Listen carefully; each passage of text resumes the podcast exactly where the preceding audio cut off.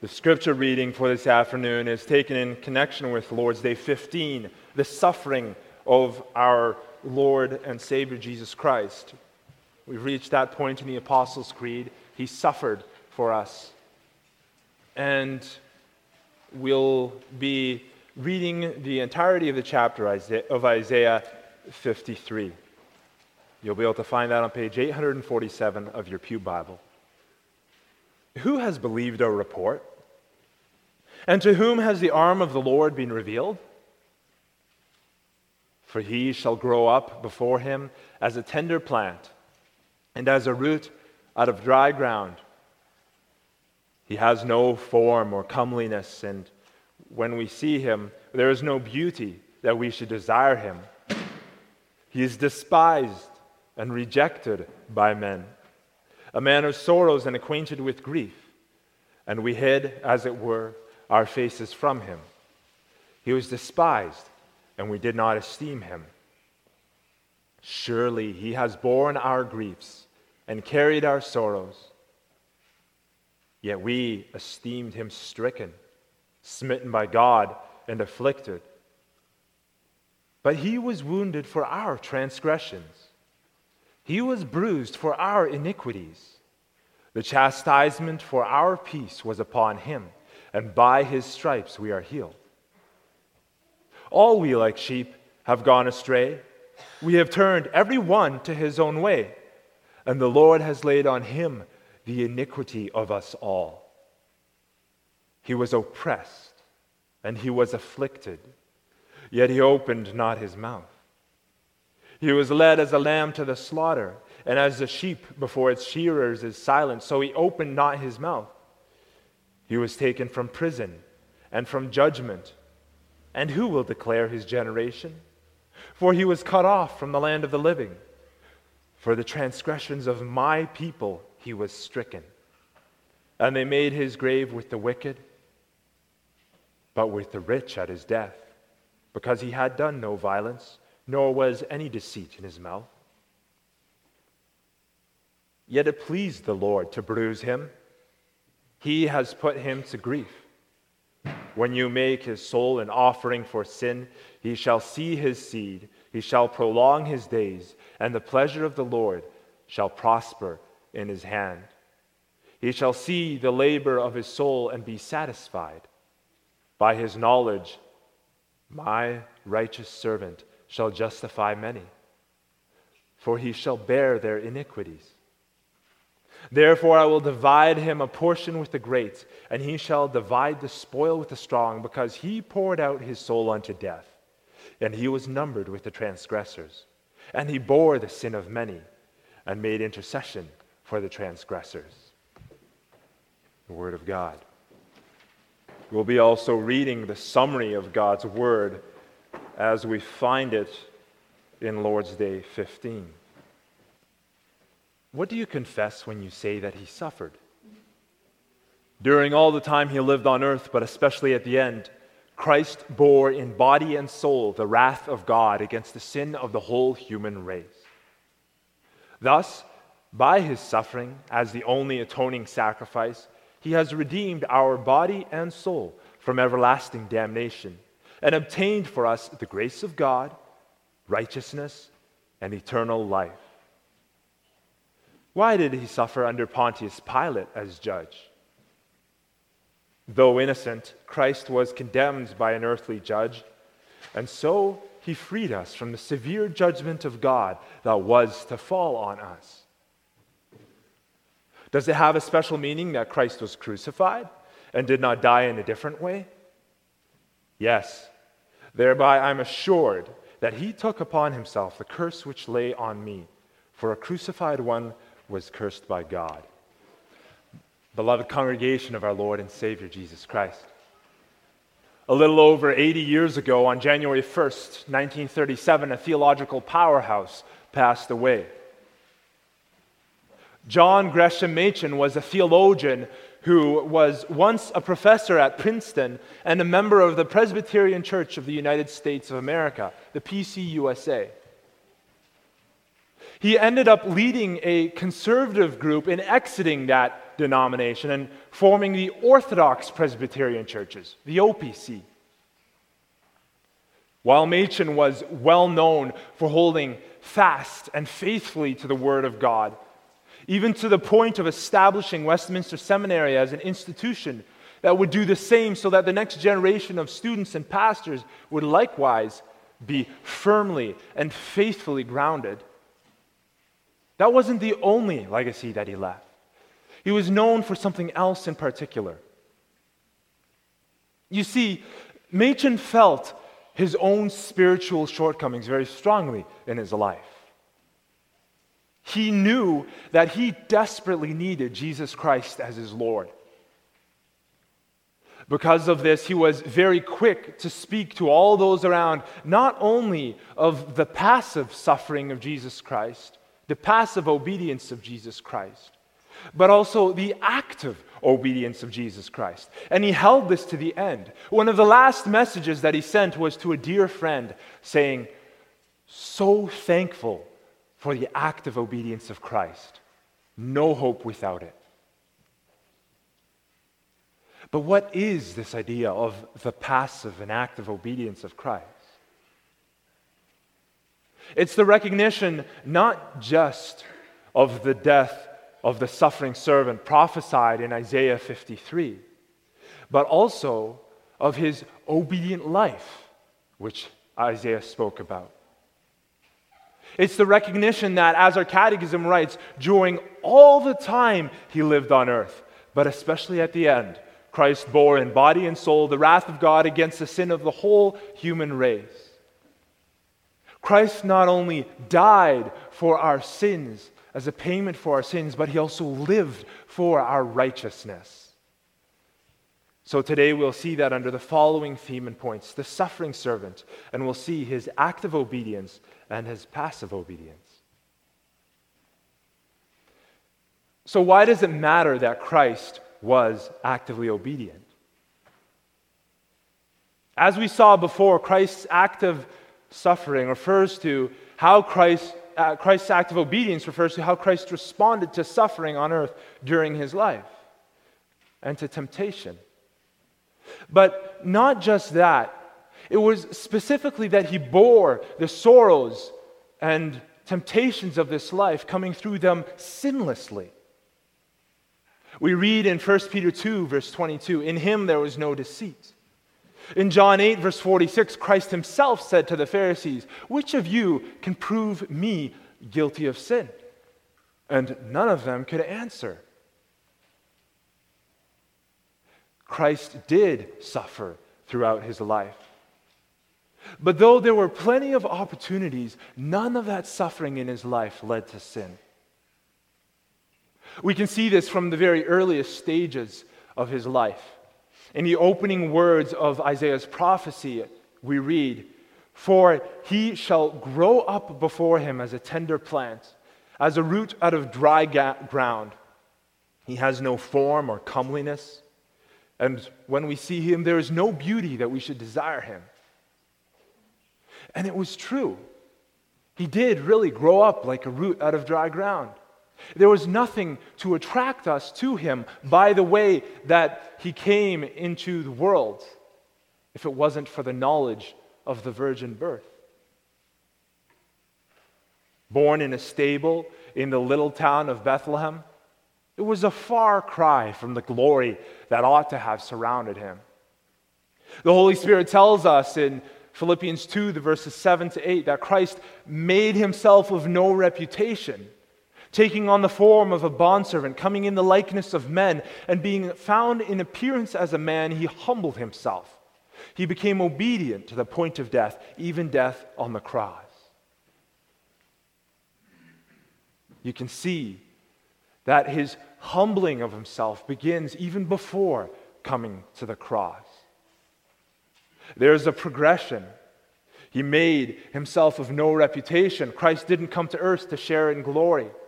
He humbled himself. He limited himself of his own free will, choosing to take on the form of a man. He came to earth to share in our suffering, willingly taking it on himself. And not only did he choose not to receive the honor that was due to him, but he chose to be born into these poor circumstances and into rejection. His birth was in a stable, his cradle was a manger, a trough for animals. Even growing up, he chose to share in the life of regular humanity, not walking through the halls of kings. But for 30 years before entering into his ministry,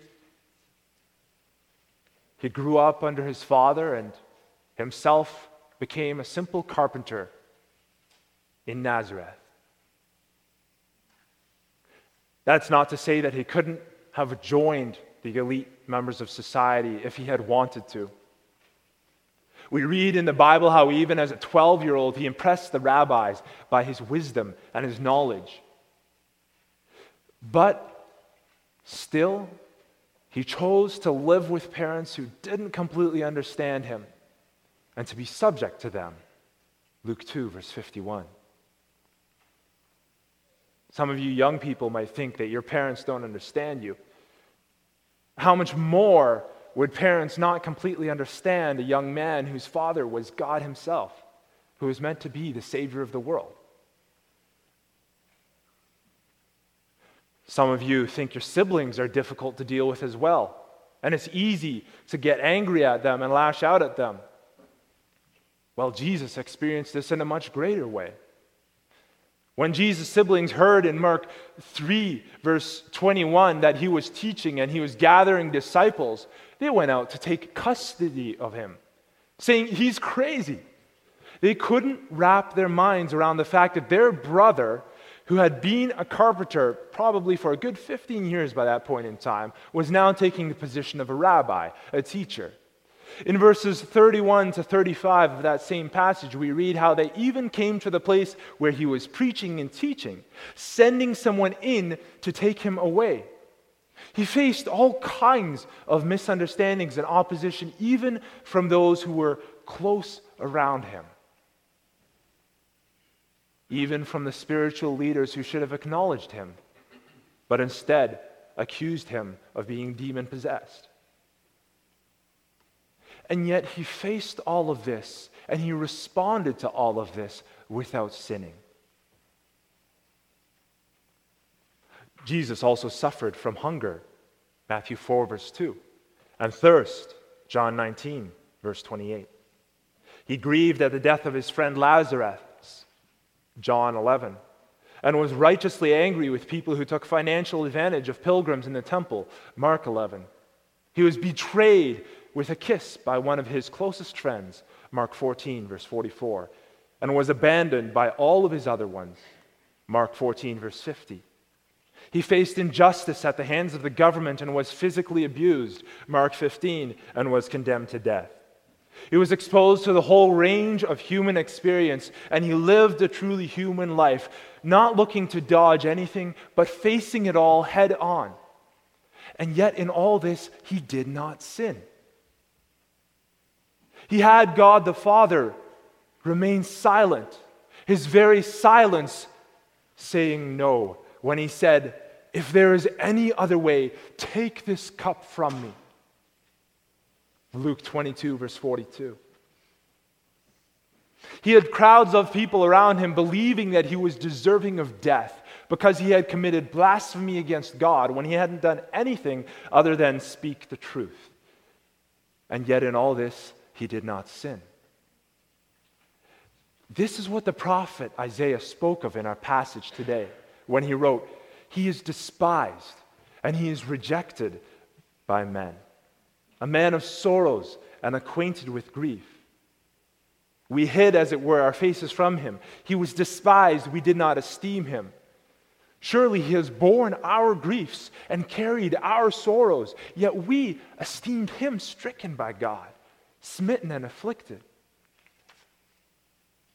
He was oppressed and was afflicted, yet he opened not his mouth. He was led as a lamb to the slaughter, and as a sheep before its shearers is silent, so he opened not his mouth. But more than that, not just in his sufferings did Jesus face temptation, but he would have faced the same temptations of all of us in times of rejoicing as well. When he made wine at the wedding feast at Cana and celebrated with friends and celebrated with other people throughout his life, he could have overindulged. When he was welcomed by cheering crowds when riding into Jerusalem at the time of his triumphal entry, he could have used that moment to elevate himself. He could have basked in the joy of the crowds. But even there, he kept his greater goal in mind the advancement of the kingdom of God. Throughout his life on earth, he faced everything that we have to face and so much more, and yet he remained blameless. As the Spirit of God says in Hebrews 4, verse 15, we do not have a high priest who cannot sympathize with us in our weaknesses. But he was in all points tempted as we are, and yet without sin. Christ is to be our example in this, beloved. As boys and girls, we need to strive to be subject to our parents and to respect them, even when it feels like they don't understand us. As Christians, we need to confront sin where it's found with boldness, yet we're still called to love even our enemies as we confront them and bless those who persecute us. We're called not to be dependent on substance abuse, but to be dependent on God. We're called to face grief and betrayal without sin, as we read in as we read in the scriptures, to this you were called, because Christ also suffered for us, leaving us an example that you should follow in his steps. He who committed no sin, nor was deceit found in his mouth, who when he was reviled did not revile in return, when he suffered, he did not threaten, but he committed himself to him who judges righteously. We are called to follow Christ as our example. The one who lived sinlessly. But our own lives do not measure up to that standard, do they? We read in Matthew 5, verse 20, Jesus telling the people, Unless your righteousness exceeds the righteousness of the scribes and Pharisees, you will by no means enter into the kingdom of heaven. The scribes and the Pharisees were considered among the most righteous and outwardly law abiding people in all of Israel. For the people in Jesus' day, this was far beyond their reach. For us in our day, we look at that and we would say, that's probably far beyond our reach. More than that, in suffering, we so often respond with sin. There's a saying out there hurt people, hurt other people, and oh, how true that is. So, how are we to look at our lives, seeing how we fall short of that example? Praise God, our Lord Jesus Christ is so much more than an example. By his perfect life, he lived the perfect life that God demands. More than that, He earns for us entrance into the kingdom of heaven. His perfect life, His merits become our righteousness. And so we aren't just given a clean slate, we are given a positive balance. The righteous life he lived is counted for us, even as certainly as the death that he died wipes away the debt that we owed. And this brings us to our second point the passive obedience of Christ.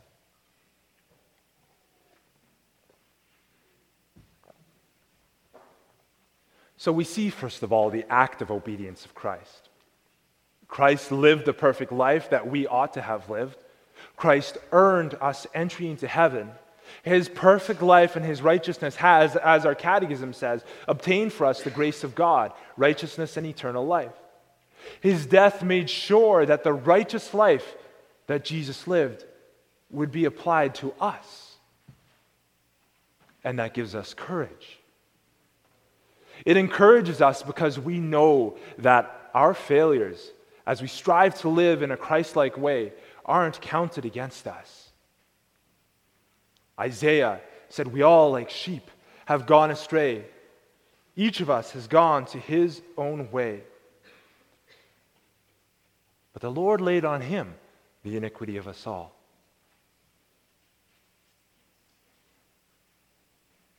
Our good works for those who put their faith in Christ. The fact that your good works are less than perfect don't take away from your ability to be saved. In fact, they're removed from the salvation equation altogether.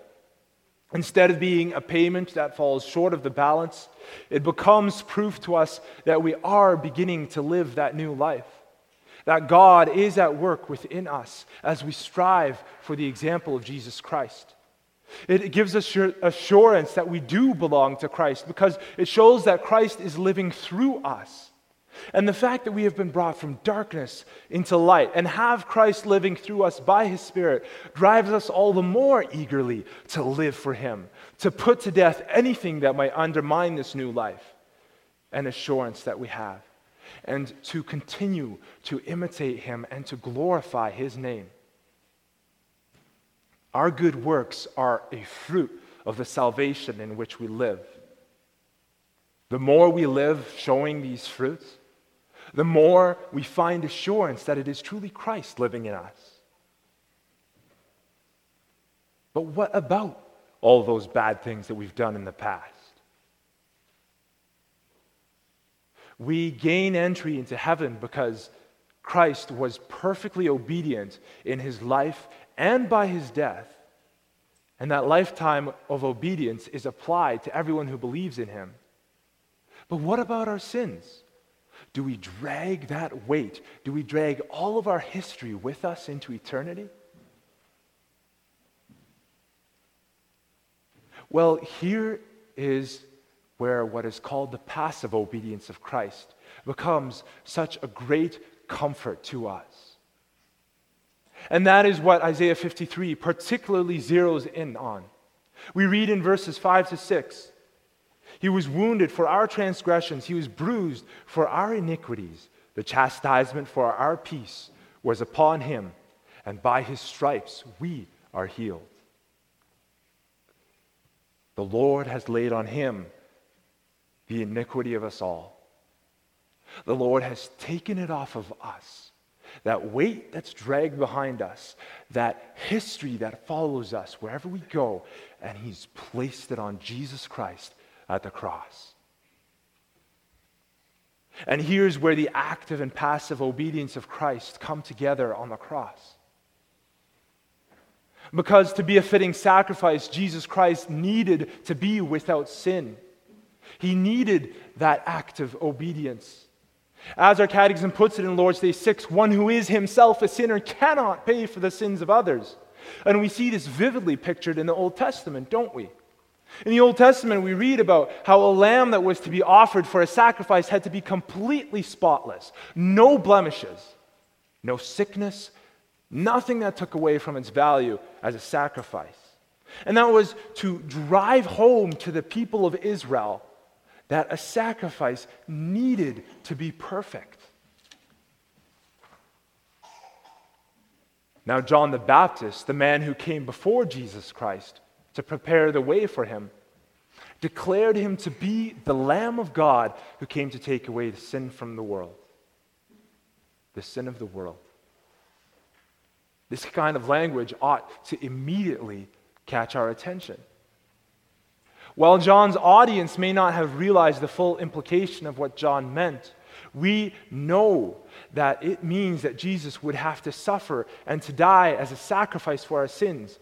But more than that, to compare Jesus to the old sacri- sacrifice that had strict rules around it, we are shown that it was important for Jesus to be perfect and blameless. It was important, vital for him to be perfect and blameless. Isaiah declared he was oppressed and he was afflicted, yet he opened not his mouth. He was led as a lamb to the slaughter and as a sheep before its shears is silent, so he opened not his mouth. And so Jesus was silent as he was sentenced. This silence was important because if he had spoken up, the corrupt governor, Pontius Pilate, may have been swayed to release him, even despite his fear. But as it was, Pilate just washed his hands of the matter. He did declare Jesus innocent, but he condemned him to death. And by he condemned him to death particularly by handing him over to the Jewish leaders to be executed, even though he himself did not say the words. But what they had intended for evil, God turned to good. Though innocent, Christ was condemned by an earthly judge so that he would be wounded, as Isaiah said, for our transgressions, bruised for our iniquities. God turned his face away from his son, turning this miscarriage of justice into a sacrifice which would have echoes into eternity for all of his people. He turned his face away that the weight of the sin that was on our shoulders could be placed on him. And this was highlighted in the fact that he was crucified. In this fact, we have proof that he suffered under God's curse for us. Christ's crucifixion was public proof, very public. Couldn't get much more public than being suspended in the air. It was public proof that he was under the curse of God. Why? Galatians 3. Christ has redeemed us from the curse of the law, having become a curse for us. For it is written, and here it quotes Deuteronomy Cursed is everyone who hangs on a tree. Now, all who are under sin are under a curse. You were under a curse. I was under a curse. And if your faith is not in Jesus Christ, you are still under that curse. Everything you've done wrong is remembered by a perfectly just and a perfectly holy God. But we have the comfort, the comfort prophesied over 700 years before Jesus Christ came to be on this earth.